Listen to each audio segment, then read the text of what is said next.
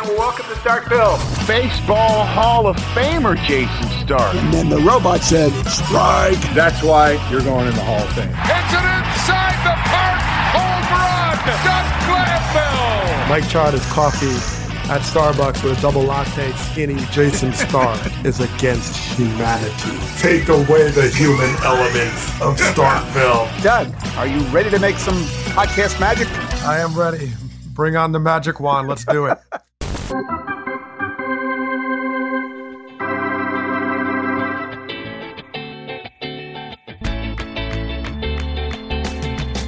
Greetings and welcome to Starkville. I'm Jason Stark. I write about baseball for The Athletic. And as always, I am joined by my good friend, writer, broadcaster, professor, homeschool vice principal, and distinguished former major leaguer, Doug Glanville. And Doug, really excited about this show because we're going to get to talk to one of our favorite people, the executive producer of The Last Dance, man, Oh, the yeah. amazing Mike Tollin.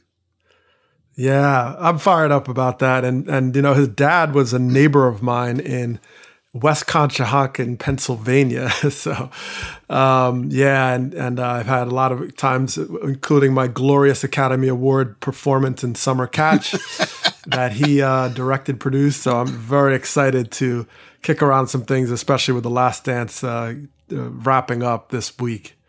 Yeah, I bet you are. I'm, I'm just going to let you know right now that we will be asking for his review of Field of Dreams. Oh no! Uh, you know, clearly I'm not going to let go of this until I wear you down and convince you of the deep meaning of Field of Dreams in our world.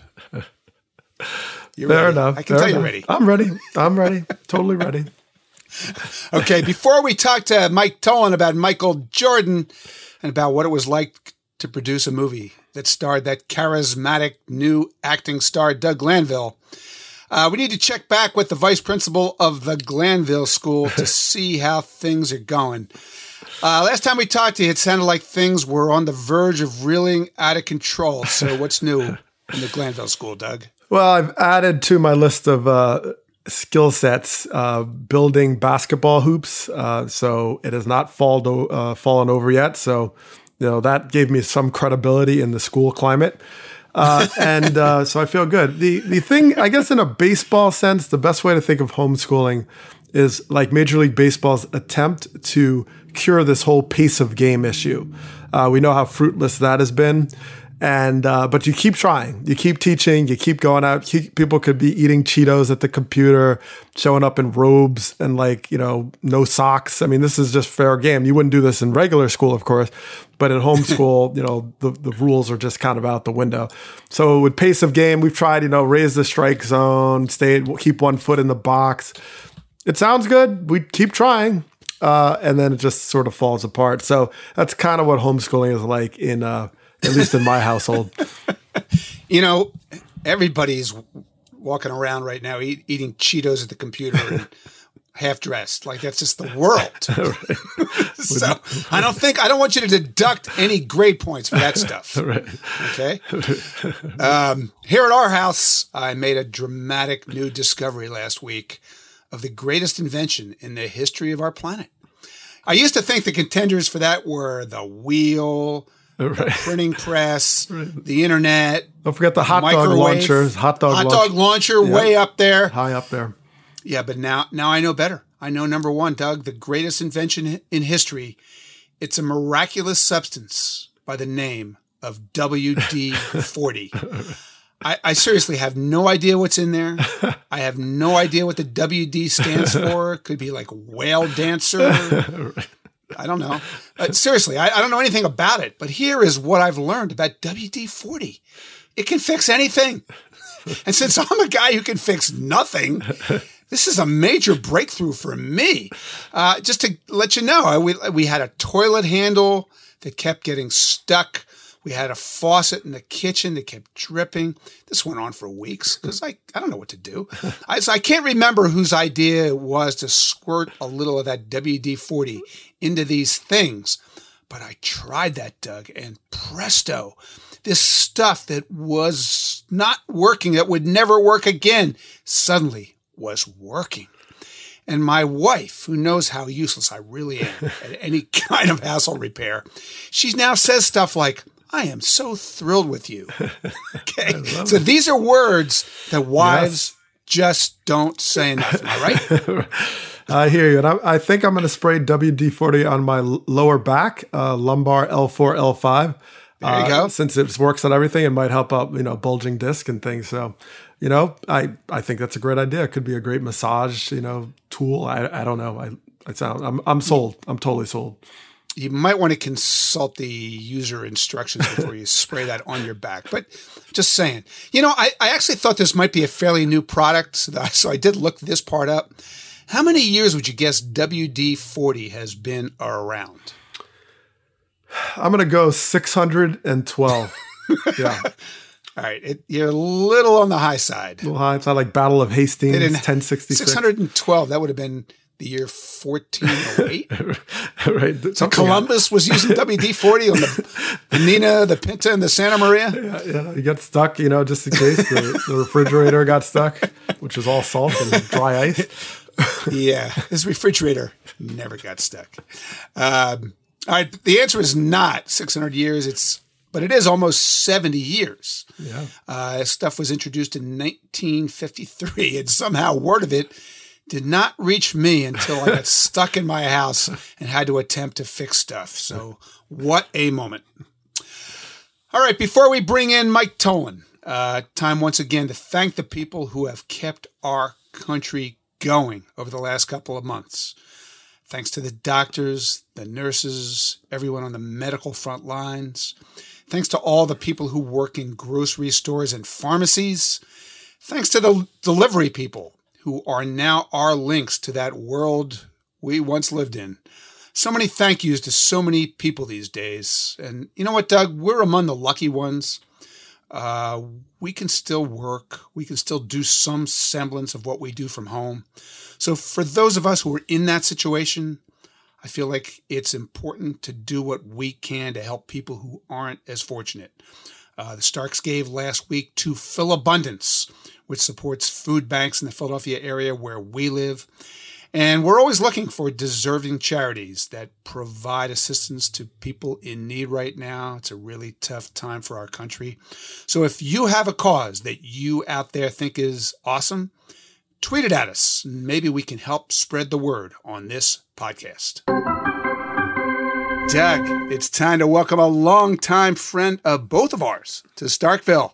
It's the great filmmaker and executive producer of The Last Dance, Mike Tollin. Now, I go back so far with Mike. I remember when he was making Phillies highlight films back in the 1980s. That was actually pretty much your first dance, right, Mike? was pretty close to it. I, I, was so lucky. My rookie year at MLB Productions was 1980. Oh, guess what? The Phillies are in the World Series. oh, wow. Let's see if I can get the writing assignment to write the narration for what turns out to be Vin Scully. Oh, my goodness. 19, yeah, it's only the, the, the 97th year of the Phillies franchise, and I'm getting to be right there, like in the dugout when uh, when the ball fell off Bob Boone's glove and Pete Rose caught it in the bottom of, in the top of the ninth of game six. Like I, I could have almost stolen it from Pete. I was that close to it. you would have gotten eaten by an attack dog. That's a whole other story. Uh, Doug, you and Mike shared a Hollywood moment, right? A couple decades ago. I, last I heard, Doug considers Summer Catch, uh, specifically the scenes he was in, yes, to be Mike Tollin's finest cinematic achievement, right, Doug? Absolutely. I am still waiting for my Academy Award. Uh, yes. And uh, yeah, Freddie Prinze Jr. and I are, are cool because of uh, our, our movie connection. Uh, I thought I played myself very authentically. and uh, I'm looking forward to uh, getting a little more background on Summer Catch because it's been been well, quite a while. oh, oh my god! Well, the only thing where I have to correct you, Jason, is it was really actually a Cincinnati moment, not a Hollywood moment. this is true. It was quiet. oh, um, but but but for those who don't remember, maybe, maybe, I shouldn't spoil it. Maybe people will go out and rent it or yes. get it on a. Uh, D- Doug's going to be all over this. I guarantee. Oh yeah, I'll be all but, over. This. I mean, the only question that matters is is there any chance that The Last Dance has now eclipsed Summer Catch in your personal rankings of greatest things you've ever been involved with? Uh, I hate to break it to you guys, but many things have eclipsed. No, Uh, I do not accept it. now, wait, do you remember your cohorts, Doug? I believe we had Pat the Bat playing first base. Yes. Is that possible? I think he got And- cut out. I think he got cut out, but yes. Pat, And Levy, Le- Levy was behind the plate playing himself. yep. Lieberthal. Okay. And Freddie Prinze Jr. in Phil, full Phillies regalia Yep. is on the mound for what everybody thinks is going to be the hero moment. We get Ken Griffey Jr. stepping in, Yep. and we have Jon Miller calling the play by play. And I'm not going to say what happens, Nope. but Doug, you were front and center in the action. I was, and uh, I, I, I, I sold it well. I felt very good. And, and when you zoom in on a tight Freddie Prinze Jr., you, there you see me right there, just getting set up and everything. Yeah, it was uh, very Is cool. that a, uh, so is this one and done for your acting career? Yeah, Doug? you know, I just it's interesting. I, I found an old email where I think I have unclaimed assets from like the SAG membership. So I actually just filled out a form and sent all my paperwork in again. So I'm waiting for Summer Catch 2 to just bring it back. And Well, uh, we'll here's the up. thing about that in in the crazy Hollywood universe where everything old is new again, where we're now doing Varsity Blues again as a Quibi series. Yeah. There's been talk. I'll just say there's Ooh. been talk about a Summer Catch revival as a series. Wow. What? Yeah, Cape Cod is so nostalgic and beautiful. And I, I think there's a lot there. I mean, that, that summer, you know, I played 1990 and, uh, I mean, it was just a majestic experience. I mean, just baseball and and I took my kids not too long ago. We went up there and went to a Cape League, so Cape League game. Yeah. Yeah. so I, I let me know. I'll I'll make a cameo with my award in tow. N- No, Mike, you are not allowing him into this series. That is not Uh, happening. Will We to, to be negotiated. To, to be, yeah, let's, uh, let's see if we can get baseball out on the field this summer for real, and then we can worry about Cape Cod 2021. Yep. yeah. We'll try to get to that. Now, I should mention because I didn't know we were going to wind up doing ten minutes on Summer Catch. that Mike Tollin has worked on many incredible projects. Did fantastic documentaries on Hank Aaron, on Allen Iverson. Did the incredible 30 for 30 on the old USFL, and many more. Gave us the classic TV series Arliss, mm-hmm. Films hmm. like Coach Carter, Radio, and Varsity Blues. But Mike, I feel like now you have done something uh, that I, I- I would refer to almost as magic because you turned a guy who hasn't played basketball in almost 20 years into the sporting focus of the entire country. I mean, for the last five weeks, Michael Jordan's been bigger than every active athlete in America. The Last Dance has been like the Super Bowl. It's that thing that millions of people had to interrupt their lives to watch. And so, Mike, I'm sure you were aware of this phenomenon. I'm just curious, do you feel like you've ever been part of a project like this that had this kind of hold on so many people? Uh, no, in a word, uh, I can answer that quickly and easily without hesitation. But you know, you used a phrase there more than any other active athlete. Well, Jason, there are no active athletes. So That helped. that helped. Um, look, it's it's uh, it's this weird form of opportunism. The last thing you're intending to do is take advantage of uh, this dire strait that we're all in now. But there we were, finishing up what has been a nearly five year process, heading toward what was scheduled to be a June 2nd launch for this 10 part series. And it's, uh, well, it's March 11th and Rudy Gobert. Okay. That's where it all begins, right? Adam Silver shuts down Yeah. the NBA, the Final Four is not going to first. It's not going to be played with fans. Then it's not going to be played at all. And then by the weekend, it was Friday the thirteenth, fittingly. And then by the weekend, we're all shut down. We're sheltered in place. I'm back in. I fly back from New York, where I was visiting my daughter. Um, I come home. Nobody wants to do anything. Wait, wait. I, I've been away for a few weeks, and I'm like ready to catch up. And everybody's already scared to death to go out of their homes appropriately. Um, and there's a clamor that starts building among all of our constituencies. Now, a lot of talk has been made about all of our partnerships you know, it's Mandalay Sports Media, which I run with Peter Guber. Um, we're the production company.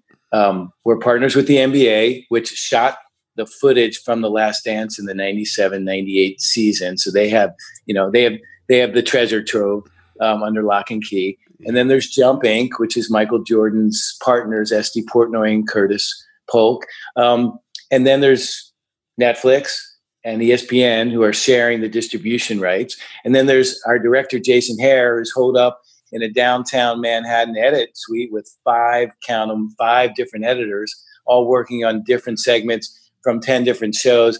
And they're saying like okay it's time to run the two minute offense.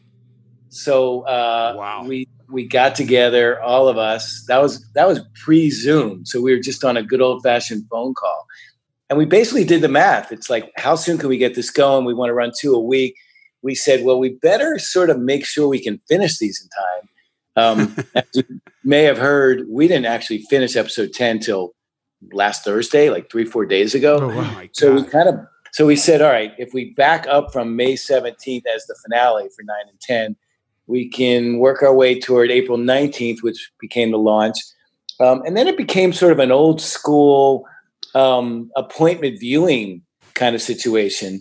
Um, no binge watching. So many people said to me, "Oh, come on, man, slip slip me the links or slip, slip me DVDs." I can't wait. I want to watch them all. But how great I mean, really, uh, as you guys know, I'm a, I'm a, I'm all about community, about family and friends. That's why I'm such a sports guy because it's such a, a bonding thing to be. You know, I, I've, I've emails with uh, Philly fans and Sixer fans and Eagle fans. Um, so to have all these people saying thank you for bringing my family together, thank you for creating appointment viewing again. We haven't done this forever. Sunday night at nine o'clock, we're all getting together, sitting on the couch, and then there's the water cooler has reemerged, right? Monday morning, everybody's talking virtually. about yeah. Uh, well, of course, right. So um, it's humbling. It's gratifying. It's you know beyond our wildest dreams and expectations. It is. Uh, yeah, it is. It is. Um, we all feel very lucky to have been a part of it. Yeah, it's been special. Uh, I'm proud that I know you because this is just incredible. Hey man, you're you're the Hall of Famer. Come on, man, I'm proud to know you. yeah, but Mike and I are both in the Philadelphia Jewish Sports Hall of Fame, so we we've got that bond. Uh, hey, I, I want to ask you a question that I asked Bob Costas last week. There was a quality to Jordan and his obsession with greatness that to me was and actually still is absolutely mesmerizing. Now, you were in his presence as this was being made, so you got a whole different perspective on it. How would you define that mesmerizing quality to Michael?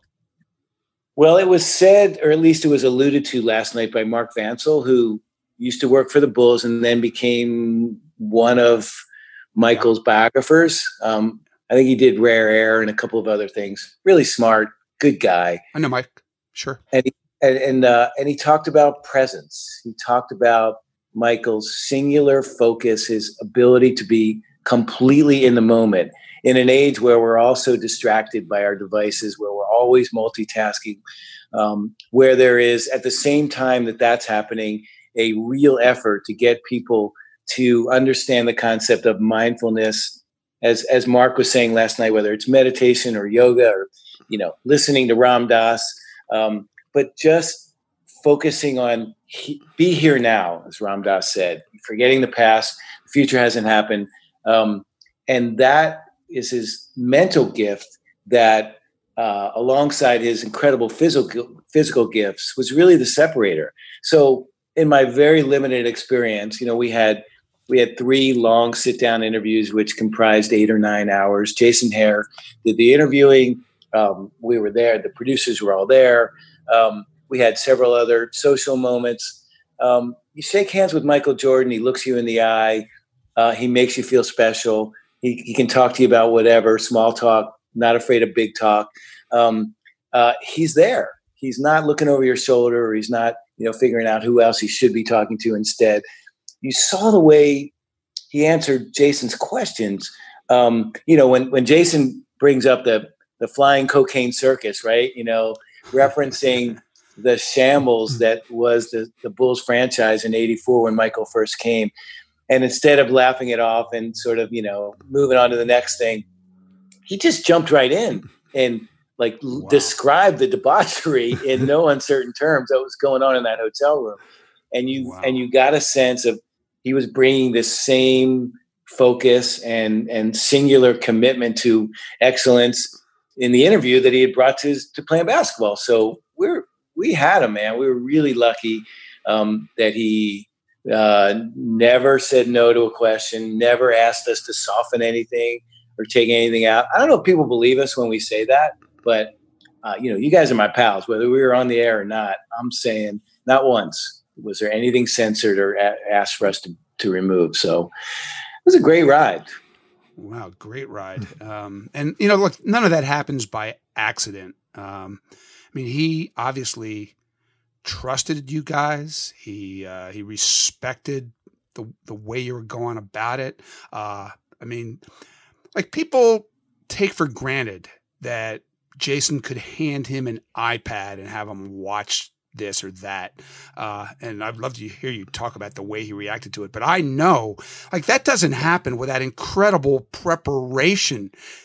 You have to have those clips dialed up so you can hand him that iPad. Uh, and he knows you prepped. He knows you were ready. Uh, I, I, think that's a big part of it. Um, don't like, don't you get that feeling that, especially he, he connected with Jason in a way that allowed this to happen? Absolutely, Jason. Um, it was really about credibility in my eyes, establishing from the get go um, that we're taking this seriously. That we we we know that he's said no for 18 years for whatever wow. reasons. He said yes to us. He's going to do this thing, and if he says yes, he's obviously at a place in his life. This is my perspective that he's comfortable enough in his own skin. He's comfortable enough with where he is in his life. He's got a new wife. He's got new twin daughters along with his three older kids. He's now got a new his first grandchild has been born. Um, he's he's been away from the game long enough. He's got a perspective, and he's ready to demystify to a certain extent, to unpack the mythology, um, and to give people a sense of really what he was all about. I think part of the hesitation was, you know, what what now been has has been played and over and debated endlessly about why did he have to be so cruel? Why did he have to be so mean? You know, how is it that his teammates are calling him an asshole and a jerk and a bully and all that? What, what's that about anyway? Is that necessary for winning? This is a great debate that, that, that seems like will rage on well beyond the broadcast of these shows. Um, but I think what Michael felt was when we pitched to him hey, the documentary universe has changed dramatically. It used to be, you know, documentaries were kind of like, you know, the sport, the poor stepchild, right? Do one, tree falling in the forest, no big deal. Now all of a sudden, big multi-part documentary events like the OJ doc, like How to Make a Murderer. And and and my pitch actually was we will see the arc of the character, you know, applying the same sorts of uh, storytelling technique as if we were doing a scripted drama. We will see, you know, how the seeds are sown with Scotty Burrell, and we will see how you're picking on him, but this is really with intent to elevate his play, which then pays off when he scores 23 points and wins a playoff game with, for you against the Nets. And and and and it's all about winning. And then when when we see him break down and get so emotional at the end of episode seven because he realizes and now acknowledges the sacrifices he's made hmm. by just demanding of them everything that he demanded of himself and caring so desperately about winning. So, yes, uh, I think Jason did his homework incredibly well. I mean, a really hard worker, really prepared. As you said, had all of those pieces laid out. Um, Michael immediately understood that, that this guy was, you know, had come to play and, you know, sort of had the same work ethic that he responded to. So, um, it was really a pleasure to watch it unfold. And Michael, t- you know, it wasn't like he was dreading that iPad. You could see the glee, right? Like, oh yeah. In the in the uh, in the third and fourth, the second night when it's all about the bad boys, and and and we're talking about Isaiah and the and the um, and the Pistons' refusal to shake hands. Ooh. He goes like, "Hey man, I don't know what you're showing, but nothing, nothing's going to convince me that you know he's not an asshole, right?" and then he sees, and, and then he sees uh, the Gary Payton thing in the '96 championship against Seattle, and he's like, "The glove, I know." the glove. glove. Um, and then, and then in the final episodes, he's, he can't wait to hear what Jerry Reinsdorf says about Yes. you know why the Bulls. broke so, um, yeah. Yeah, so he relished it, and that's that's a credit to Jason and his preparation, and to Michael and his willingness to to be really open with us. Yeah, I mean, and Mike, I was, you know, you spoke about it. I was curious about what help, what made you decide on the structure that you used. You know, there wasn't like a chronology. You kind of had these moments where you kind of went forward and then backwards. I mean, what was the basis of that structure? Well, I think critical to the pitch, um, as I mentioned, was a multi-part episode, uh, a multi-episode series, rather. That would be at least. I mean, it could have been six at the minimum, but you know, the original lookbook, as I call it, the pitch document, lays out ten episodes.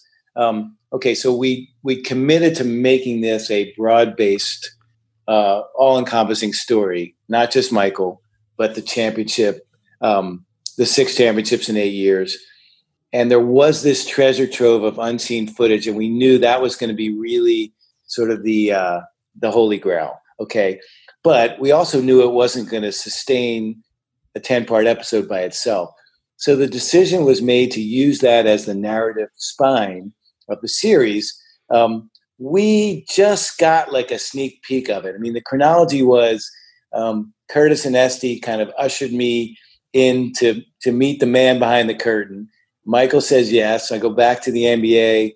They have, like I said, you know, they have it under lock and key.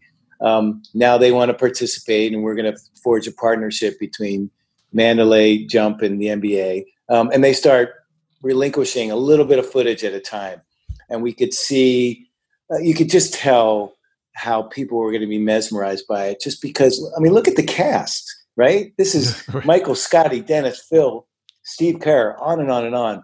Um, so we knew even the mundane, um, everyday pedestrian moments were going to seem revelatory.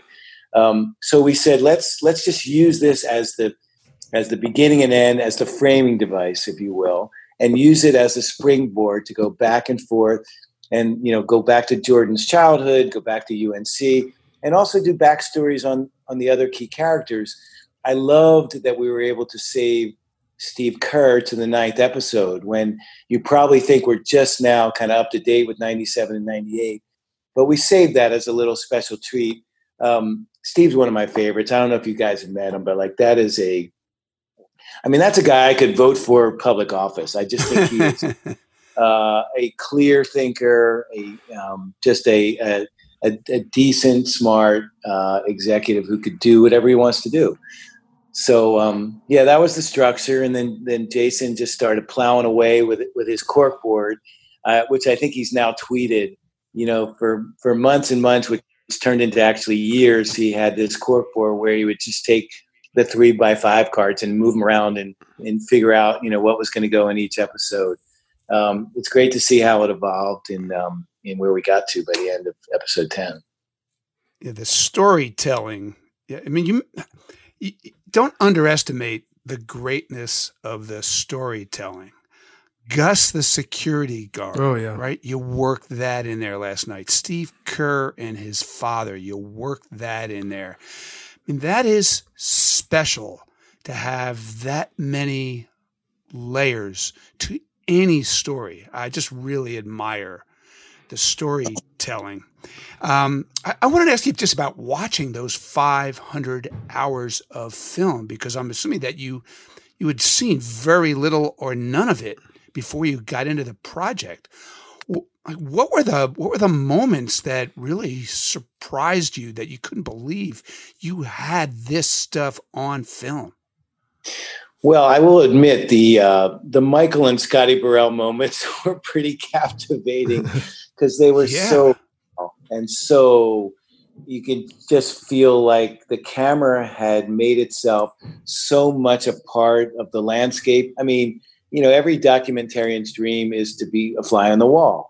Um, not literally, but as as close uh, to um, unseen as possible. And you know, Andy Thompson, who you know, this is the legend, but it happens to be true. Um, Mychal Thompson's brother, Andy, who is also uh, Klay's uncle, um, was the field producer for the NBA, who suggested it to Adam Silver, who back then was the president of NBA Wow. Entertainment. Yeah, great foresight on on both of their parts. Like this is going to be history in the making because they knew that Mike that that Jerry Krause and Phil Jackson were at odds, and the team was probably going to be broken up after the the 97-98 season. So they went to the Bulls, and they the story goes that Adam went to Michael and said, "Look, we're not going to do anything with this. You let us shoot. We'll wait till there's a mutual understanding and an agreement to distribute somehow." And if we never get there, then at least you'll have the greatest home movie collection ever um, uh, so you know, so so Michael went with that. But um, as we started uncovering it, it was the quiet moments. I mean, I'll tell you one of my favorite moments is Michael sitting in a locker stall, chomping on a big cigar, waving a baseball bat, talking about trash talk. I noticed Oh, I love that. Yeah, that was great. What was going on there? what did he have that bat for? Yeah, Why? Why not? You know, Right. Why not? professional baseball player. Look, you know, we're all baseball guys.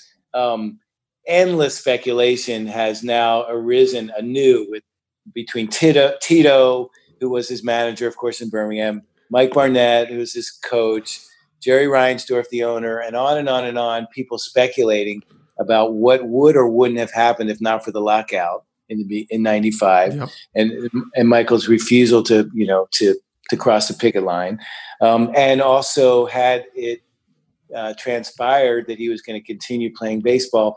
What was what was the ceiling? You know, what were the upward limits? You know, I've heard um, Barnett, the hitting coach, who arguably has good a perspective as any, say, "I really saw such enormous improvement in one year that." You know, give him fifteen hundred bats, and I think he would have made an MLB roster as a fourth outfielder. Okay, yeah, um, amazing. who- who's who's going to argue? You know, it's funny you mentioned I, I faced uh, Burrell. He, you know, he pitched for a minute in the Blue Jays organization, and I, I think he only had like six or eight innings. And one of the games he pitched, I faced him in St. He was St. Catharines for the minor league team. Um, so that was just a little tidbit. I, rem- I think it was 90, 1991 in the New York Penn League. So Doug, you're not going to tell us how you did. How I, you I, back I don't know if I remember. I'm trying to figure out the box score, but I, I don't know. I had a really good first season, so it, it, it went pretty well. Well, I appreciate you guys bringing this up because I just remembered we're a baseball podcast. so, so Mike, Okay. I know I know how much you love baseball, and you know you were working with baseball legends long before you worked with Michael. And I've been thinking about this. I like I can't think uh, very many baseball legends or baseball players who had that quality that Michael has, where he just knew he could will things to happen out there. Um, it was genius level. Uh, but I, I, I, I'll tell you one who had it. That is Barry Bonds. I, I've been reading Joan Ryan's great new book on chemistry. It's called Intangibles. Really recommend it. As I was reading the section on Barry, who she compares to Steve Jobs, by the way, I could like I could feel that same air of cockiness, confidence, arrogance that he shares with Michael, but they're such different people otherwise. And you're a guy who did a multi-part ESPN series with Barry's with Barry Bonds too. So I, I'm curious how you would compare them, contrast them, Hmm. stack That's them tough up.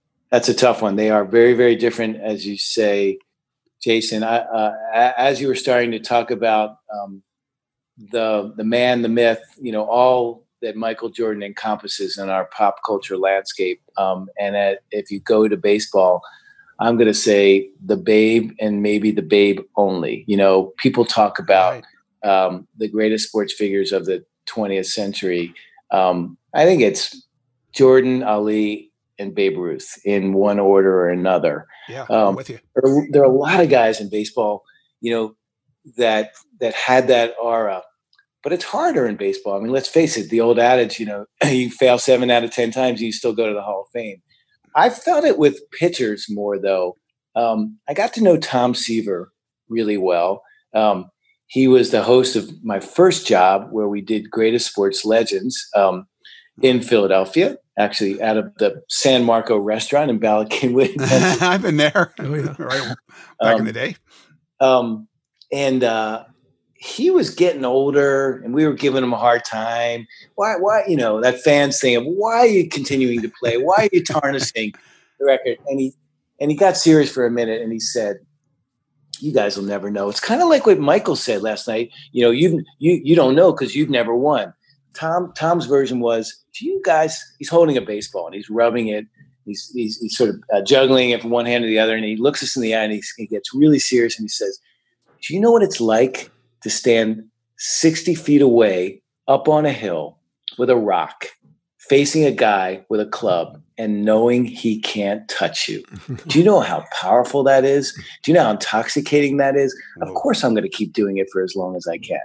So that was Tom's version. Um, in 2006, as you mentioned, Jason, uh, I got the privilege and the pleasure, in quotes, um, to produce something called Bonds on Bonds on Bonds. Um, it got a lot of scrutiny and a lot of attention, probably the most of anything that I've ever done up until The Last Dance. Unfortunately, much of it was negative um, because that was the same time that The Game of Shadows was coming out.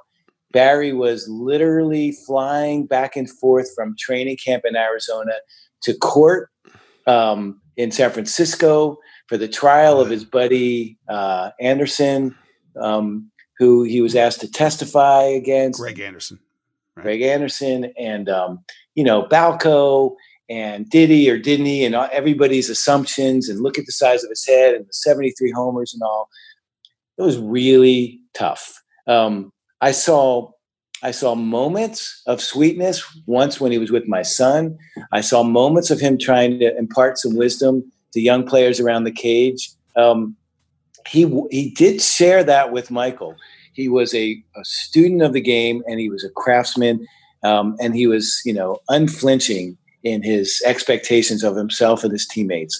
Um, I think Michael had much better bedside manner. Um, for all the chat about you know how difficult he was and how much of a tormentor he might have been in the in the locker room, um, I mean, you still see him on the planes playing cards with the guys. You still see him giving the needle. You still see him in episode 10 having that little shooting competition from the hash marks. He has his light moments. Um, I think it was a much more easygoing, um, much more camaraderie. And, and maybe it's unfair to Barry because, as I said, this was crisis central. This was, you know, when, when it was all hitting the fan. Um, I've talked to him more recently. Um, his head has shrunk. Um, he is uh, he is uh, happy in his new life. He's in great shape. He's got a relationship with the Giants. Um, he may or may not make the Hall of Fame, which the three of us could talk about endlessly. Yeah. Um, but he's a much he's a much kinder, gentler Barry. So um, you know, um, two very different peas in a pod. I'll say that. Yeah, you know, I'm not sure there's any baseball story that could possibly compare with The Last Dance, but I, I know Doug wants to ask you whether there's a baseball movie that's crying to be made. Yeah, I Right, mean, Doug? well, I don't know. We have to sign a NDA or something. I don't know, but uh, yeah, no. I, yeah, I was. No, we talk. Hey man, maybe you got some uh, some rich financiers listening, man. No NDAs, man. Yeah. I'll, I'll pick them. Yeah, Um, I was curious. Yeah, what what figure would you, you know, most like to cover? What story you think needs to be told? So here's my thing about storytelling. Um, uh, the if it's a Michael Jordan figure who is well documented on film and who is so present in our minds that an actor couldn't do him justice, then I'm going to go the doc route if possible. Um, in fact, not to pick on a great filmmaker and a great actor, but Michael Mann made the film Ali with Will Smith, basically impersonating Muhammad Ali. I- I'd rather watch the documentary footage all day long. So Mhm. um, the films that we've made, the scripted narrative feature films that we've made, and you mentioned a lot of them, are mostly based on true stories, but um, such obscure figures that you can almost treat them like like fiction. I mean, nobody knew who Radio was. True story in a small town in South Carolina. Nobody knew Coach Carter. I mean, Sam Jackson, all six foot four, plays Ken Carter, who was five foot eight. no, nobody cares um, yeah. because we, you know, we got the tone um, and the basics of the story uh, accurately. Um, Hardball was a movie we did about, um, you know, baseball in the, in, in the, on the south side of Chicago with Keanu Reeves. Anyway, so the two movies that I have scripts for and attachments and excited to tell the stories about. One is kind of based on the story and the aftermath of an Angels pitcher named Nick Adenhart. You guys remember him, sure, right? Sure. Yeah. Um, this horrible tragedy. Um, a young pitcher for the Angels goes out and pitches his best game and is tragically killed in a car crash immediately after the game. And then what ensues is that his battery mate from college, his catcher, goes back to their hometown and ends up coaching the team. And an even more unthinkable tragedy transpires, at the end of which this team just bands together magically and wins a state title in the most unthinkable. I mean, just you know, you, you wouldn't make it up. It would be too, uh, it would too, be, be be too far fetched. Very emotional story. It was written by Chris Ballard and um, in Sports Illustrated. Oh, yeah. film called Morning Glory, Morning with a U, um, and another Chris Ballard story I love called One Shot of Forever, which is kind of a baseball Hoosiers. Um, and you know who was on the team was the manager of the Braves, Brian Snitker. Um, a, a, another crazy, you know, story of unlikely heroes overcoming obstacles um, and, uh, and, and and and conquering at the end of the day. So those are the kind of stories I, I gravitate to. I must admit, I'm a sucker for happy endings.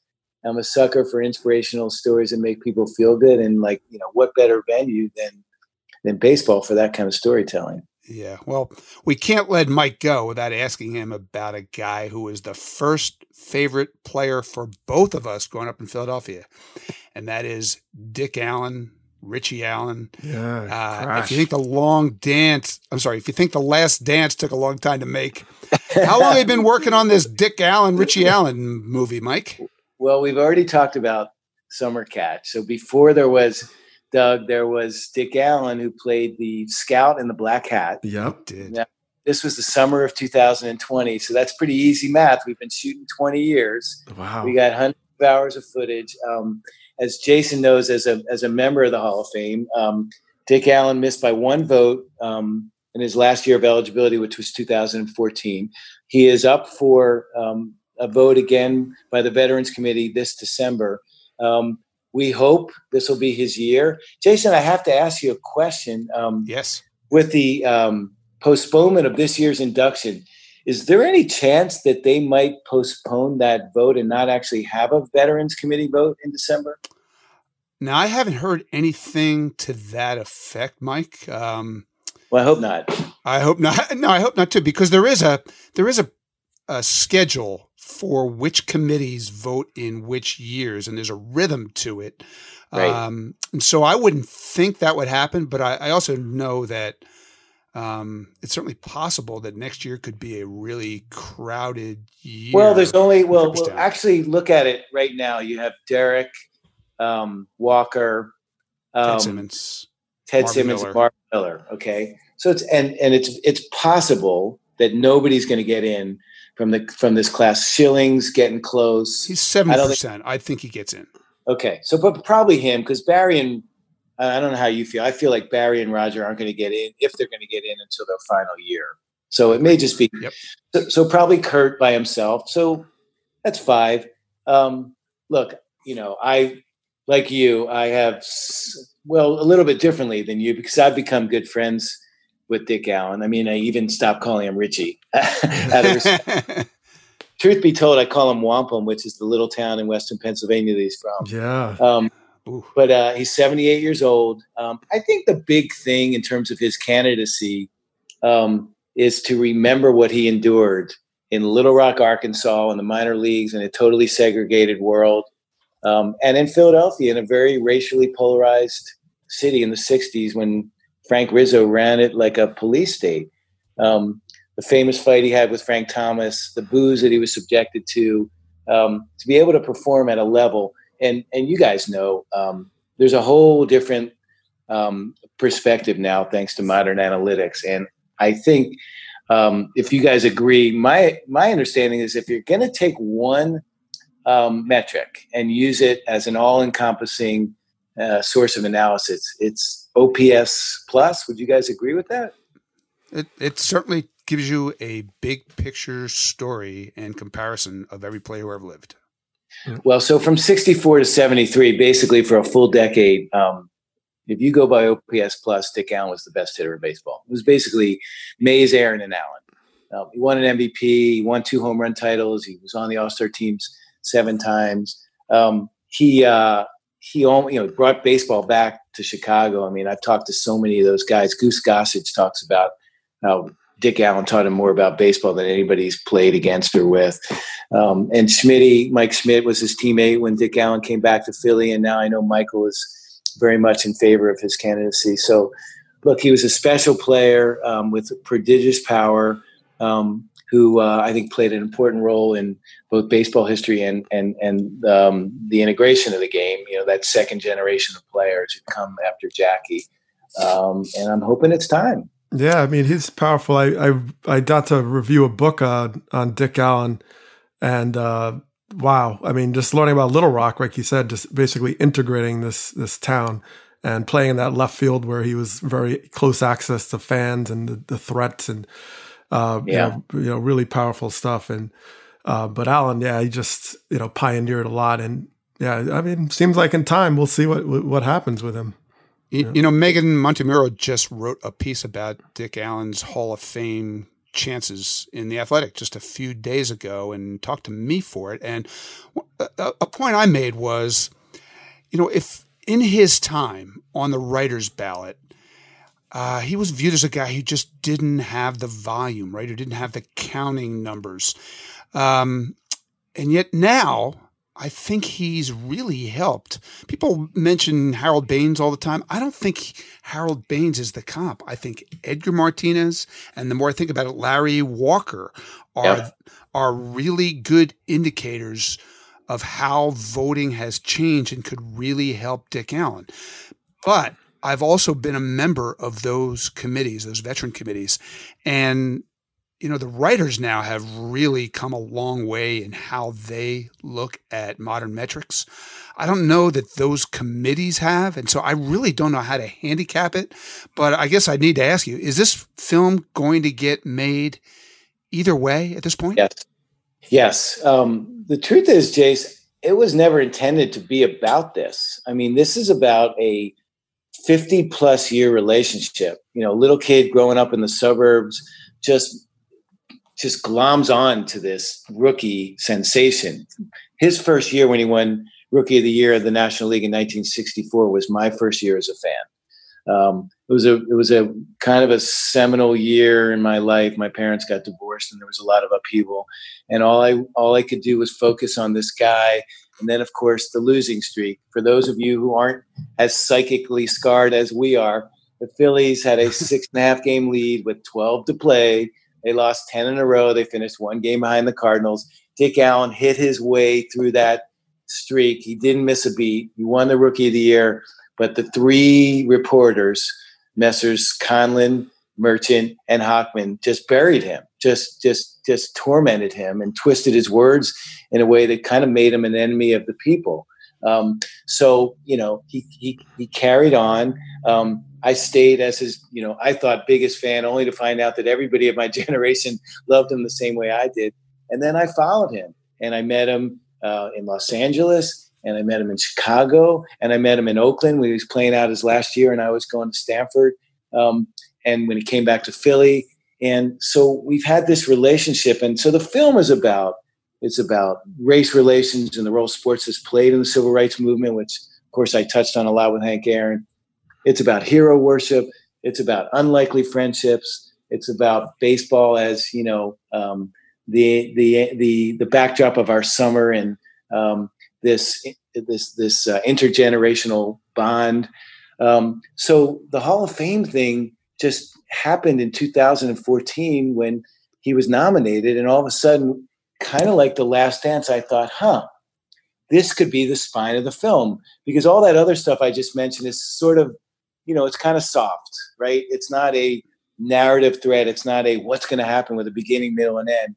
And so now I've decided to position the Hall of Fame pursuit, which has been ongoing for you know a couple of decades, as the spine of the film.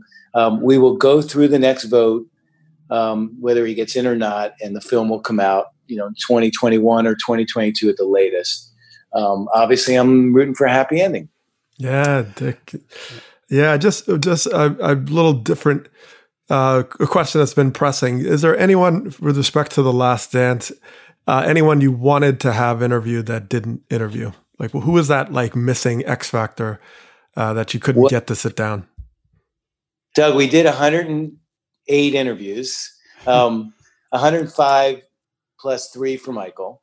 Um, our you know our batting average was about 90 well 97 percent.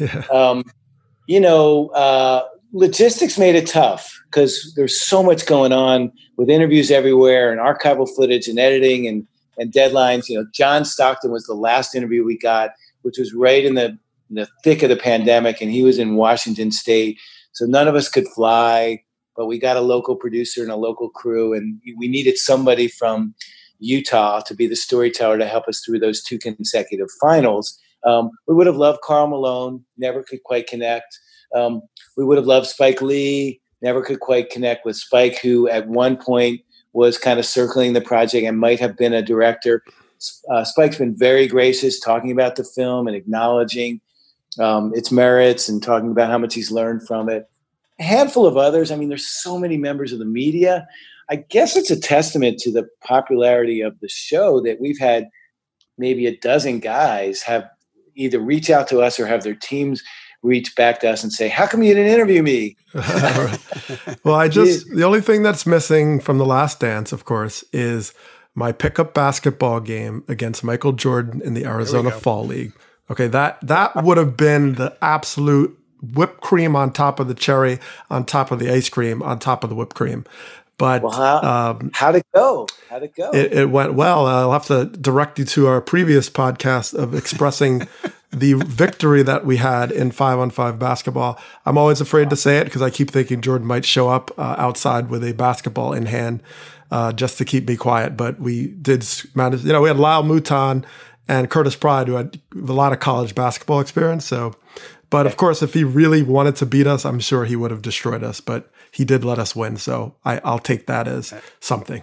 I, I want to say this is the third time that that game has come up in this podcast in the last month. This is going to have more parts than the last dance. right. Oh man! Oh, well, got to take it where you can get it. Oh yeah, yeah. Hey, Mike, I I I want to ask you before we wrap this up, just where where you are on the return of baseball this year. I know how big a fan Oof. you are. I wow. know how much you would love to watch baseball games again. If you if you've seen some of the health and safety protocols that were in that story that were broken by Ken Rosenthal and Evan Drellich of the Athletic over the weekend, you know that baseball's gonna look strange if it comes back under these conditions. How do you feel but, about that? Well, there's a there's a lot of um, different versions of quote. How do you feel about that? How do I feel about baseball looking very different? Fine. It's weird to think of guys in uniforms sitting in the seats behind the dugout with four seats between them and two rows between them. Um, it's really weird to think of no sunflower seeds being bad. Um, I don't want. And all the precautions and no high fives and no chest bumps and everything else. I can handle all of that. In fact, I would think that this year already has a big fat asterisk if it's 82 games instead of 162. This is such a great opportunity to do some of the experimentation that people have been clamoring for. Now, I don't know if you guys are the clamorers because, um, you know, like me, we're all kind of old school, but but I I don't know maybe because I have kids, um, whatever it is, I I really like I'm a proponent of the pitch clock. Um, I don't know if Bob Costas got into it with you, but he and I have done the math and talked about how you could shave 20 minutes off a game without really challenging it and getting it to the point where, like, how many times in a basketball game does a 24 second clock actually go off? Once you're conditioned that you got 20 seconds to throw the ball, you're going to do it. You're going to do it 97 out of 100 times. Maybe you'll get two or three violations in the course of the game. Anyway, I think it's time for experimentation. I think there are many things that Rob would like to do as the commissioner that the Players Association is precluding him from. I'm not sure why. Um, I want to I want to make an unsolicited uh, testimony on behalf of Rob Manfred. Um, people say, "Oh, he's a lawyer and he's just you know in there trying to make a deal." You guys probably know Rob personally. He's a great guy, and he shares Bud Selig's love of the game way over and above you know the business and the deal making. Um, I've, I've I met Rob in social settings. Smart, sensitive, caring, good guy. Uh, a guy we'd call a mensch um, I think he wants this in the worst way. I think it's unfortunate that baseball is kind of hanging out its dirty laundry now, right? It would have been great if the financial package could have been agreed on so that all we were worried about now were the safety precautions, right?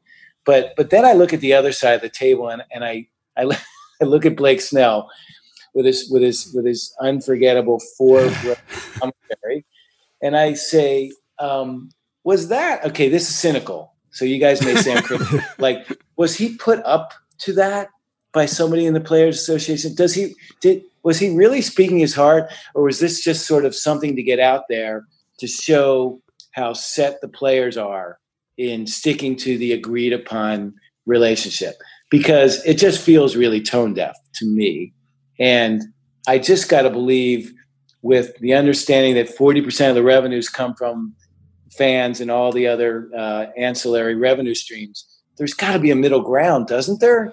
I mean, you know, half of 40 is 20. Uh, uh, it doesn't have to be the dreaded salary cap. And by the way, I know this is just stream of consciousness, and I'll shut up in a second. But like this, the dreaded salary cap, that has that worked out so terribly for NBA players?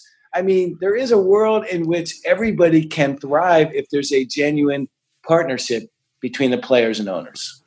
You, you, know, I was on the uh, lead with Kavitha last week, and we talked about this. And here, here's how I put it: um, if you had just come back from a trip to say Mars, right, and you didn't know the history of these two sides and the way that stuff like this has been perceived about all the mistrust through the years, you might look at this and say, wow, that's a pretty good concept. It's not a normal year. Let's find some unique way to hand out the money.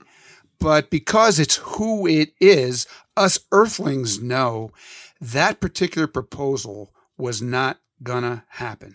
Uh, I also, though, think there is a middle ground don't ask me what it is. right. Yeah. What because is it? I there's I mean the way it's been framed, there's no clear middle ground. But in the next gotta, couple right? of weeks, ha- there's there's going to be so much pressure applied to oh, yeah. get a deal done. Isn't it a disaster? Isn't it worse than losing the World Series in 1994 if you don't over money? Yep. So a, a, couple of stats that I, I, maybe these aren't right, but like this this would be what 17 months between baseball games, which is twice the hiatus in in in in uh, 94 95 number one and didn't it take like 12 years for attendance to creep back up to the pre-strike levels it's just like it'd be devastating it just it just can't can't happen. Yeah. And it's, you know, you can't even measure it in, in economics. You can't even measure it in attendance. Baseball has never held the same place in the American soul that it held before that World Series got canceled. Yeah. Right. And yeah. this would be worse. Yeah, it would yes. it would be devastating. And you know, just a little, you know, backstory from just being in the players association all the years I was playing and and yeah, the salary cap is is like it's that line in the sand. It's more in the sand. It's like in blood. And yeah, this is a like you said, unprecedented times where you have to really th- rethink everything because your simple goal has to be to get the game back in as safe a way as possible, and then you kind of go from there and you try to work it out in 2021. Uh, I think that's the, the, the way you have to do it. And as, as a player, what is challenging, and I've been just thinking about this personally, is the good side of being part of this union all these years has been this idea that you have to think beyond your generation. You have to think forward and you have to respect the, people that handed it to you. Uh, those are it, it's sort of woven into this indoctrination of being part of something. But uh, when you look at it at a micro level, which we are now, because as a player, you're thinking of your own literally survival uh, you start to see things differently and weigh it differently. And that sort of selfish side starts to play a, a role and it's very understandable. So I don't know like how they're going to marry that idea of, well, let me, you know, okay, I'm going to sacrifice my economics for this year when I may not even have a career next year. Uh, a lot of players right. aren't, you know, Blake Snell. A lot of players are on one year deals or don't have a contract. And are they going to, you know, punt a whole season? Uh, knowing that there's no certainty. So to think about that, when many players in the past did do that, they said, I'm going to lock and strike, I'm going to go on strike, and I may not ever see this money again, but it's good for the future.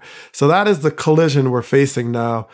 And uh, yeah. uh, it's gonna be it's gonna be tricky, but I, I do think they get it done. I do think uh, I think the real battle is gonna come next year. Well, uh, I'm happy to defer the battle for a year. yeah. Yeah. You know, as Rob said, with everybody jockeying for position, and there's UFC now, and there's NASCAR, and there's going to be PGA. But like, as Rob said, baseball is the everyday game. It's here. It's you know, it's like the ambient track of our summer. As I said earlier, it's just like you know, mornings are box scores, and look at um, you know, for us out here on the West Coast, the afternoon first pitch times, and it's like I just can't imagine. Um, it's already been. Uh, what a month and a half, and um, let's get to it. Yeah, and let's uh, let let's let Mike Tollin go on with his life, Doug. yes. We're way over the amount of time that Mike allotted to us. So, Mike, this has been you, incredible, man. Uh, next time you're in Philly, assuming either of us ever leave the house again. We need to have dinner. I want to talk to you about the last dance for like six hours. but we always have plenty to talk about. We haven't even mentioned Larry Andersen's name. Oh my goodness. That's we first bonded, Dougie, in 19 I'm I'm writing a book with Larry Andersen. So we thought it was called remember the name of it, Jason? No. It's something with Im- only, immaturity. Yeah, isn't that something yeah. that immature forever, right? Yeah, okay. Right, yeah. right. You're only young once, dot dot dot, but you can be immature forever. way to go, way to go, L.A. Yep, that's him. yeah. Uh, Mike was going to write that book. Then he all, then he turned it over to me, and then it never actually got done at all. I don't know what that says about the two of us, but right. one of these decades. one spoiler alert: we are going to bring Mike back at the end of this show for a little Field of Dreams talk. But for now, Doug, it's time for one of our favorite parts of this podcast listener trivia. It's our way of involving you, our favorite listeners in this show. We'll tell you how that works momentarily. But here's this week's question. Comes from a listener named Robbie Craven. Uh, his Twitter handle is RC underscore III underscore. Oh. so it's not RG3, it's RC3 okay. with some underscores in there, okay? he, he's got a fun and what's actually a, a, a nice, timely, pertinent question. Here we go, Doug. You ready? I'm ready. Only two guys in history have ever played in a Final Four. He's referring to men's hoops and a World okay. Series. Got it. Two guys in history, Final Four and a World Series and they both came from a small town in Indiana. One guy is easily forgotten. The other guy, he says, was a five or six time MLB All Star. Can we name them? So, uh, this is fun, Doug. You know, I've got so many of these useless facts like, that are like ping ponging around my brain. Almost sure I know the easily forgotten guy, but not the other guy who's the All Star. The the obscure guy, I think, has to be Tim Stoddard. I'm pretty sure he pitched for the Orioles in the World Series once upon a time and played at NC State, maybe with David Thompson. That like that sounds familiar to me. Um, so Tim Stoddard would be one guess, and then who is the other? Uh, I can't decide. Maybe it's Dave Winfield because I know he played hoops. Uh, I think at Minnesota. It could be Dick Groat. He played basketball at Duke, although slightly before Coach K. Uh, could be Kenny Lofton. I feel like he, I know he played at Arizona. Might even have been with Steve Kerr. Who came from Indiana? I, I'm going to go with Tim Stoddard and Dick Groat. What, what do you think, Doug? Wow, that's yeah. The Indiana really threw me for a loop because now I realize I probably don't know this at all. Uh, I mean, yeah, Kalo always stood out for me. Uh, and what about like Danny Ainge? Didn't he? Didn't he? Didn't he do something? Was he in the World Series team? He played in the big leagues with the Blue Jays, but Yeah. he did not ever get to the Didn't World make it, Series. I don't uh, think. Maybe he did. He might have. You know, it's like, oof. Well, the other guy I thought I realized the World Series, Terrell Lowery. You remember him? He was uh, Oh yeah. outfielder with the Cubs, but I don't. He certainly didn't get to the World Series. I don't know if he played for someone else sneakily, uh, but he was a really good basketball player. Okay, so I yeah. So you have okay. So can I just add to? I mean, Winfield. He's not from Indiana, right? He's not from Indiana, He played in the Big Ten. He could be. I don't think so, but he could be. And he was he only a five or six time All Star. It seemed like he was like a thirteen time All Star. right. right. Well, he didn't look it up. He just guessed it was a five or six. Oh man. All right. So just take uh, a guess. It's only all right. Let's say let's say Kenny Lofton. Uh, I think that's a good answer. And oh man, and let's say Lofton and Danny Ainge. Lofton and Danny Ainge, and I've got Tim Stoddard, Dick. Groat. Yeah, I, actually, I'm very confident in Lofton because I think he's from Gary, Indiana. Now that I think about Uh-huh. it. Oh, really? Okay. You know, I know I'd been asked this question before. Um, I don't know if we have it right or not. We certainly have enough answers out there. Uh, we better call in the evil mayor of Starkville, Mayor Cam, to Well, give it's so us the apropos answer. that we had Mike on today because you guys are like Jordan and Pippen. Because combined, you guys win championships. It is Stoddard and Lofton. and why don't we go ahead and take a brief look back in history when Lofton sent the Giants to the World Series in 2002? Into right field, a base hit. The throw Drew to the plate. The Giants are going to the World Series. Wow, I was there for that. What a moment. Joe Buck on the call. Um, you know, Doug, whether we get these questions right, which doesn't happen much, or wrong, which happens a lot, we always use our questions to inspire a fun topic of conversation. So I thought it's the perfect week to talk about basketball and baseball. This would be my question for you. Which league, the NBA or Major League Baseball, has the better shot to make it back and start playing again? Yeah, I, have to go MLB. I mean, Major League Baseball has so many elements that sort of fit into the protocols, you know, for safety purposes, right? You have your outside. Uh, there's a lot of social distance naturally built into the game, and uh, and there's no question that that is going to be the difference maker. You play on hoops. I mean, you're you know fouls and you know close quarters and intimacy, and plus you're playing indoors. I just think there's a lot of things working against the NBA right now. So I see baseball making a, a strong push to get back. You know, sometime this summer. Will it happen? We'll see. But uh, I know they're making very serious plans for it. Yeah, you know, these two sports are so different uh, on and off the court or the field. Uh, let's let's think about off first in baseball. What do we have going on right now? We have these these deep, troublesome negotiations. We have Blake Snell and players speaking out. We have controversy. We have fights over money. In basketball, you know what you have? You have Adam Silver. like, don't you have this sense? Adam Silver will just figure this out, let everybody know what to do, and then they'll just do it. So, so that's very different. And then you just, as you just talked about, uh, when it comes to actually playing the games, here's the way I would look at this. If it's possible to play basketball, then it's obviously possible to play baseball. But it can be possible to play baseball, but not play basketball. There's so much contact, as you were just talking about. There's so many people that handle the ball, the same ball.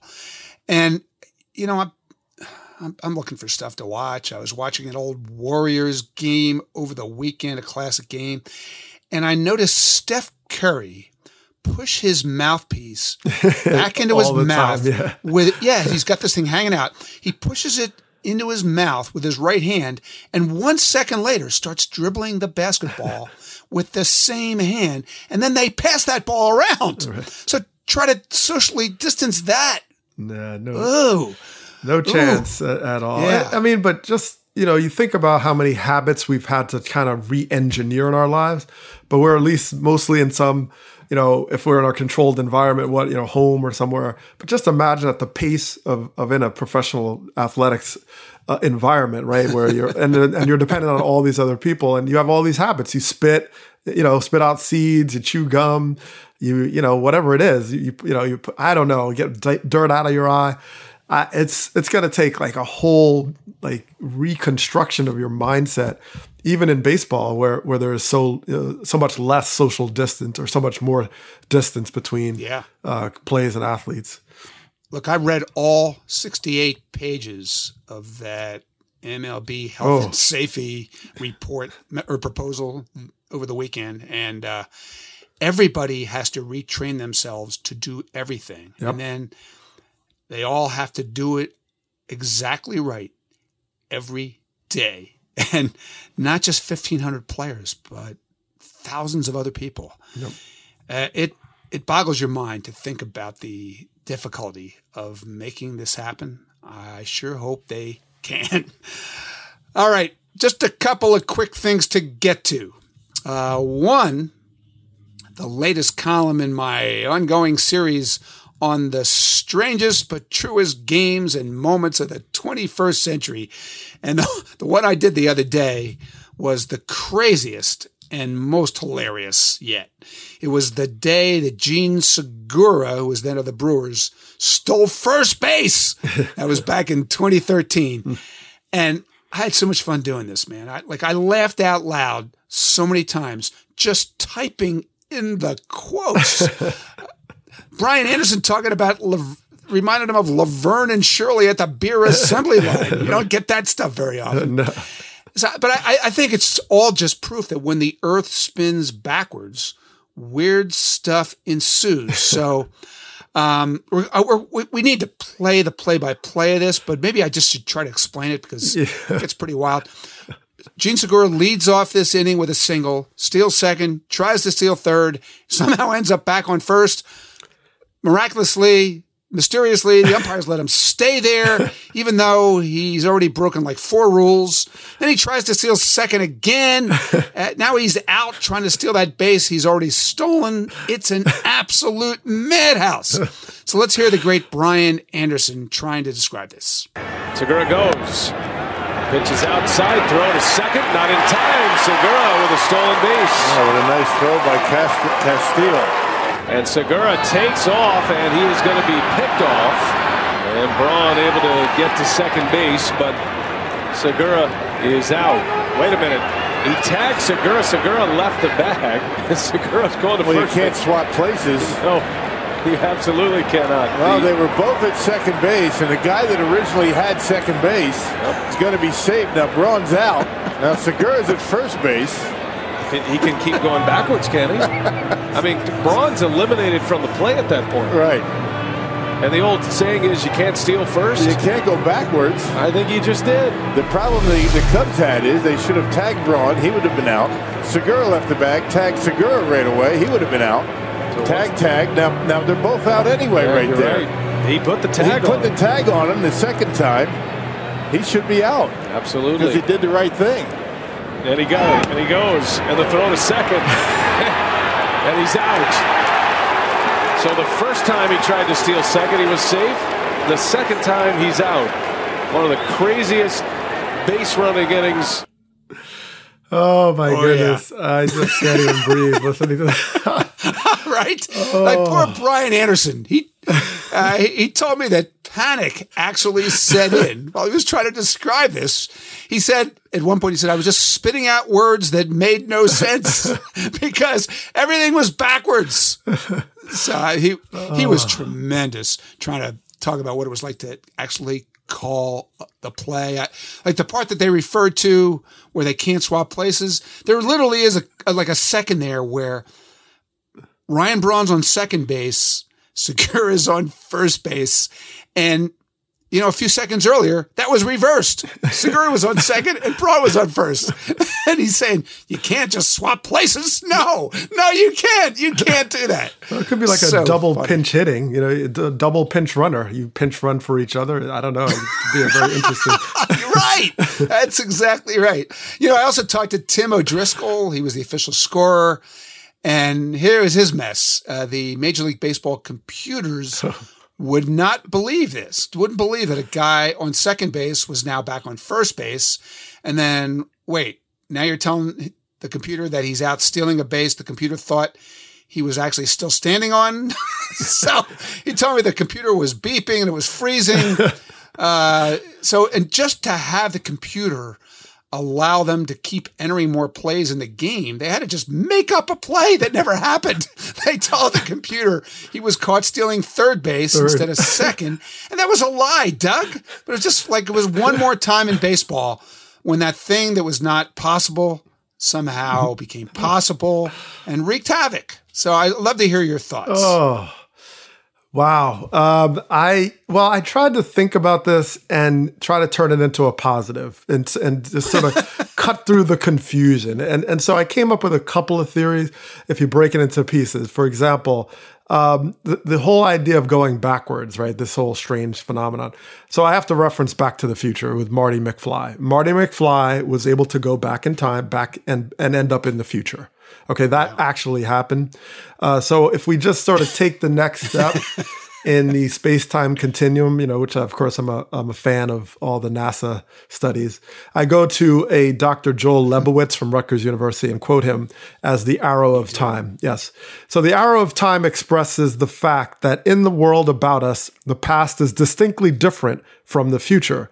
Milk spills, but it doesn't unspill. Eggs splatter, but it does not unsplatter. Waves break, but do not unbreak. We always grow older, never younger. These processes all move in one direction in time. They're called time irreversible, and they define the arrow of time. Uh, so you know, we can get into all these concepts of entropy and all that, but I think the key is understanding that okay, Marty McFly proved you can go backwards in time. You can challenge the arrow and all could be right with the world, even when it's completely wrong in a scoring sense. Uh, so, and the other part of it that made me think is this: you talk about theft. I stole a lot of bases. Um, I'm proud of it, but then I guess looking back, I did. That means I stole a lot of things. And the idea of first, it's, it's two things. Did you steal what was rightfully yours? All right. So the fact that he stole second, then he went back and then tried to steal it again. I don't know. It's like if that's your property, uh, maybe there's some loophole. You know, I remember watching the movie Fish Call Wanda, where uh, uh, Kevin Kline says to John Cleese, "What are you doing robbing your own home?" Right. So that's sort of one concept. But then my wife, having a legal background and attorney, I said, "Why don't I go to the federal code here?" And I realized that there is a federal guideline discussing the receipt of stolen property. So, was he in receipt of stolen property? Uh, you have to decide if it was his in the first place because he was effectively stealing what he already stole and then got caught stealing. So maybe there's some mafia movie we could reference on that, but I, I have to think of it. So, so in in summary, I'd say this: you know, Segura uh, in stealing second and then trying to give it back. That is an act of charity. That is an act of kindness that we have to recognize. He was he felt bad and he tried to go back and right his wrong by going all the way back to first base and relinquishing the stolen goods. We have to honor that. Uh, that should be he should file that on his taxes as a charitable contribution. And and from there, once we sum this up, we have exactly what we need to break down the Jean Segura uh, issue uh, without any confusion. Really? I'm more confused now than I was before you started talking. Just read the column. Like this is guaranteed to make you laugh. Um, one thing I did was I put out a call on Twitter for nominations for the next strange but true classic in my series. So uh, let, let's do that here too on the podcast. If you're listening and you have one of these that's from the 21st century that you think just fits the pattern here, just tweet it at me and include the hashtag SBT Classics. Got it? Love it. Yeah. Now you dropped a lot of cinematic references there, and that is appropriate because guess what? Oh, I am not letting go of my contention that you have never been more wrong about anything than when you called Field of Dreams overrated. So it's time to bring back our friend Mike Tollin, baseball lover, great filmmaker. Doug, I, I think we should just ask him and go with that. Okay, so Mike, give us your review of Field of Dreams. Well, it's it's always tough when you talk about best baseball movies. You know, I have I I have my list of about half a dozen or so. Um, Field of Dreams is solidly in there for a lot of reasons. Number one, spectacular book, Shoeless Joe Kinsella, one of my favorite books. Um, I was in my 30s. I was in New York. I was single. Um, it just spoke to me. It was when I was discovering Roger Angell um, and you know his the business of caring, and um, really just felt like it it struck a nerve for me. So then they make this movie, which I didn't even know that it was based on that book because the name was different. Um, but uh, I take a girlfriend that I was courting and hoping would turn into something more serious. And she says, "We're going to a baseball movie." I said, "Oh, honey, it's really, it's really, a, it's really a father and son movie." Um, and we we realized one of the first incompatibilities was that she liked to get there super early, get popcorn, get sodas, settle in. This is before there were reserved seats. I like to get there maybe for the last trailer, but maybe as the curtains just going up on the feature. well, this is the Upper West Side of Manhattan, and it's packed because the movie's just come out, and Kevin Costner, and it's getting great reviews. And so we can't even sit together. She's sitting in front of me. so that's a bad start. Oh, so yeah. a movie she Oh, didn't, didn't even want to go to. Um, the movie unfurls. I have no idea if she's asleep, if she's interested in Right. sport, if this is going to be the end of our relationship. So, you know, the unforgettable catch happens, right? Between Kevin's character and his dad at the end of it. And the credits start to roll, and she's her head slowly turns. Now she's been dealing with this baseball guy and hearing all this nonsense forever. Now she's just been subjected. What's it going to be? She turns around with a face full of tears and she puts out her hand and holds my hand and says, Now I get it. Oh, Dougie, I rest my case. Come on, man. yeah, five stars, right? Iconic. At least. I will. I will always use the word iconic. That's as far as I usually go. uh, I, I I will not go into my soliloquy, but uh, I I do appreciate it. I think it does touch people uh, in that personal way. I, I felt there was there was ho- some holes for me. There was just some holes for me and some disconnects. I just I wasn't feeling, and um, but I I respect it. I do respect it, and I will I will maintain that because it does have that type of impact as you sent. And especially, I lost my father in 2002, the last game of the season, and it was magical. I, I got my 1,000th hit that day, and I say magical in a in a way of connection. And uh, I I had 998 hits last game of the season.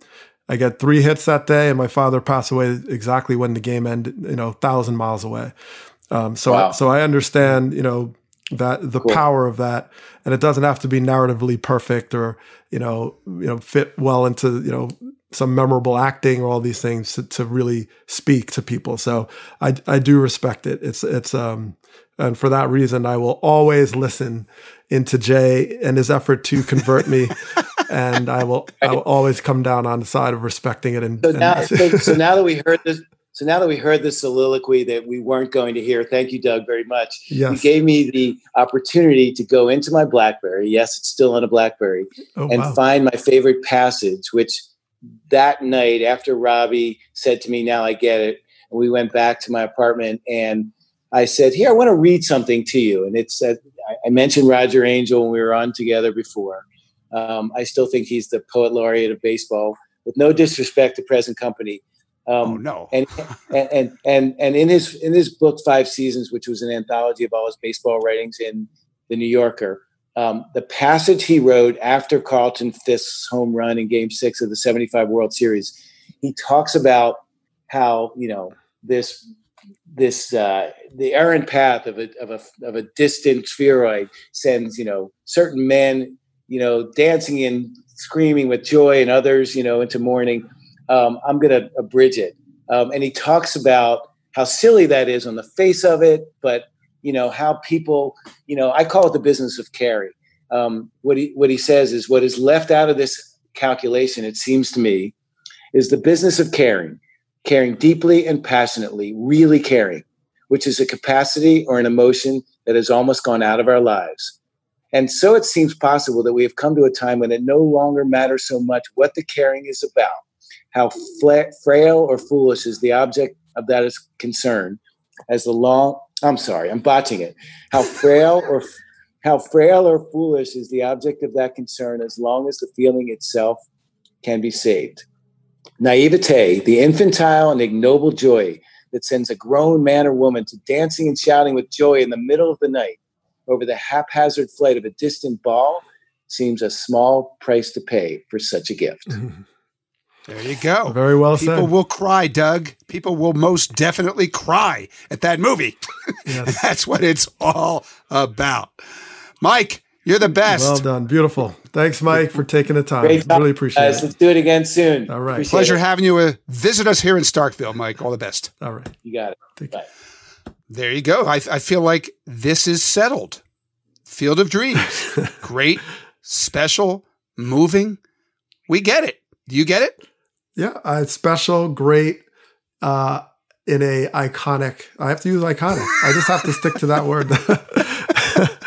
That's a good thing. I will stick to that word. Respect and iconic. All right, just stay away from overrated and you'll be fine.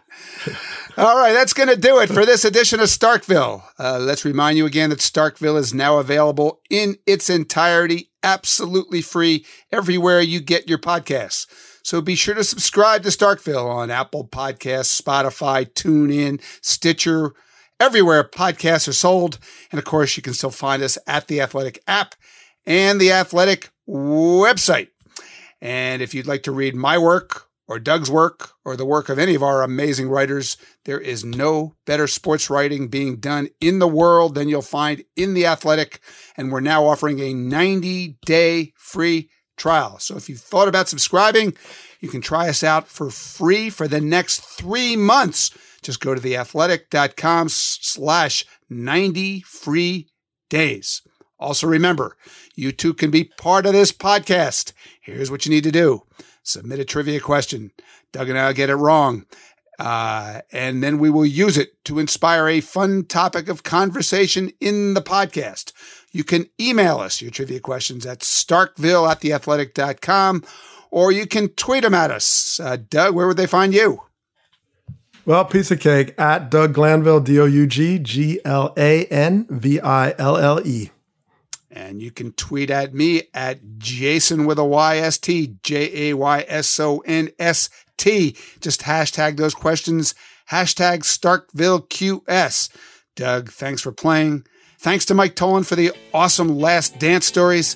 Thanks to the mayor, Cam, for producing. And thanks to you all for listening. We'll see you next week on Starkville.